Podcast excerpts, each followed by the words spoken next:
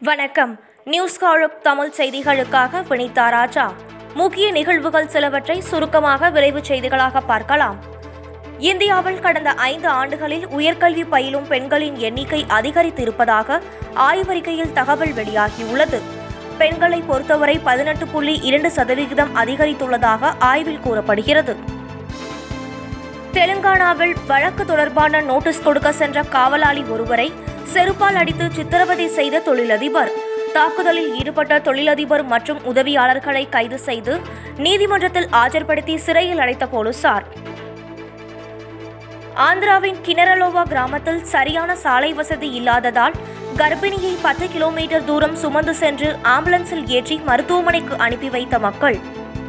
உலகிலேயே முதல் நாடாக பிட்காயினை சட்டப்பூர்வ நாணயமாக அறிவித்துள்ளது எல் சல்வடார். அந்நாட்டு நாடாளுமன்றத்தில் நடைபெற்ற வாக்கெடுப்பில் எண்பத்து நான்கு வாக்குகளில் பிட்காயினுக்கு ஆதரவாக அறுபத்தி இரண்டு வாக்குகள் விழுந்ததாக தகவல் கூறுகிறது. ட்விட்டருக்கு பதிலாக இந்தியாவின் கூ செயலியில் அதிகாரப்பூர்வ கணக்கு தொடங்கிய நைஜீரிய அரசு அதிகாரப்பூர்வ தகவல்கள் அதில் வெளியாகும் எனவும் அறிவித்துள்ளது. பாரபட்சமான முறையில் செயல்பட்டு வருவதாக நைஜீரியாவில் ட்விட்டரை அண்மையில் தடை செய்தார் அந்நாட்டு அதிபர். துருக்கியின் இஸ்தான்புல் நகரில் உடல்நலக் குறைவு காரணமாக ஆம்புலன்ஸில் உரிமையாளர் அழைத்துச் செல்லப்படுவதைக் கண்டு வாகனத்தில் பின்னால் பல கிலோமீட்டர் தூரம் ஓடிய நாய் நாயின் செயலைக் கண்டு நெகிழ்ச்சியடைந்த மக்கள். நடப்பாண்டின் முதல் கங்கண சூரிய கிரகணம் ரஷ்யா கனடா கிரீன்லாந்து போன்ற நாடுகளில் முழுமையாக தெரிந்தது. சூரியனின் நெருப்பு வளையத்தை கண்டு ரசித்த பொதுமக்கள். மாதாந்திர இலவச பரிவர்த்தனை வரம்பை தாண்டி ஏடிஎம்மில் பணம் எடுக்கும் வாடிக்கையாளர்களின் வங்கிக் கணக்கில் இருந்து ஒரு பரிவர்த்தனைக்கு இருபது ரூபாய்க்கு பதிலாக இருபத்தோரு ரூபாய் வசூலிக்கப்படும் என்றும் இந்த நடைமுறை இரண்டாயிரத்து இருபத்தி இரண்டாம் ஆண்டு ஜனவரி ஒன்றாம் தேதி முதல் அமலுக்கு வருகிறது என்றும் ரிசர்வ் வங்கி அறிவித்துள்ளது. கர்நாடகாவில் பெங்களூரு மாநகரம் உள்பட தொற்று குறைந்த மாவட்டங்களில் கூடுதல் தளர்வுகளை அறிவித்து அம்மாநில அரசு உத்தரவிட்டுள்ளது. அத்தியாவசிய பொருட்கள் விற்பனை செய்யும் கடைகள் சாலையோர வியாபாரிகளுக்கு காலை ஆறு மணி முதல் பிற்பகல் இரண்டு மணி வரை அனுமதி வழங்கப்பட்டுள்ளது.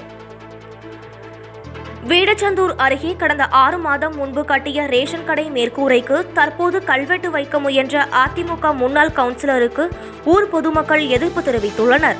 இதுபோன்று வீணான விளம்பரம் தேடாமல் கொரோனா காலத்தில் வாழ்வாதாரம் இழந்தவர்களுக்கு நிவாரண உதவிகளை செய்யுமாறு அவர்கள் ஆலோசனை கூறியுள்ளனர்.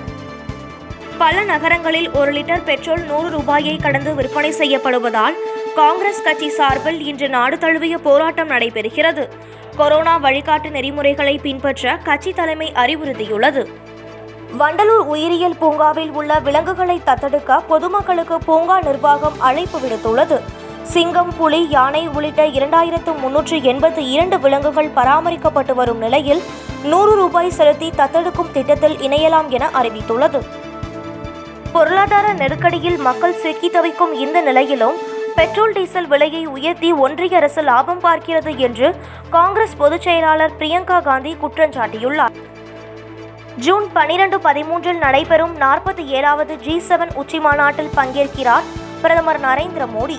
உலக நாட்டு தலைவர்கள் மத்தியில் காணொளி காட்சி வாயிலாக கலந்துரையாடுகிறார். முகக்கவசத்தை விழுங்கி உயிருக்கு ஆபத்தான நிலையில் இருந்த நாயை உரிய சிகிச்சையளித்து சென்னை கால்நடை மருத்துவர்கள் காப்பாற்றினர். ஆங்காங்கே தூக்கி வீசப்படும் முகக்கவசங்களால் கால்நடைகளின் உயிருக்கு ஆபத்து இருப்பதை பொதுமக்கள் உணர வேண்டும் என்று கோரிக்கை விடுத்துள்ளனர். கேரளாவில் இளம் பெண்ணை அடுக்குமாடி குடியிருப்பில் இருபத்தி இரண்டு நாட்கள் வைத்து கண்ணில் மிளகாய் பொடி தூவி வெந்நீரை ஊற்றி பாலியல் வன்கொடுமை செய்த சைக்கோ இளைஞர் கைது செய்யப்பட்டார்.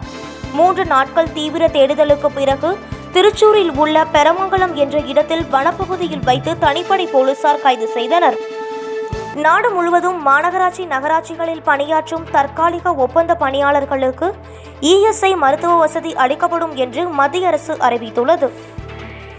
இலங்கை அணிக்கு எதிரான ஒருநாள் மற்றும் டி டுவெண்டி தொடருக்கான இந்திய அணியின் கேப்டனாக ஷிகர் தவான் நியமிக்கப்பட்டுள்ளார்.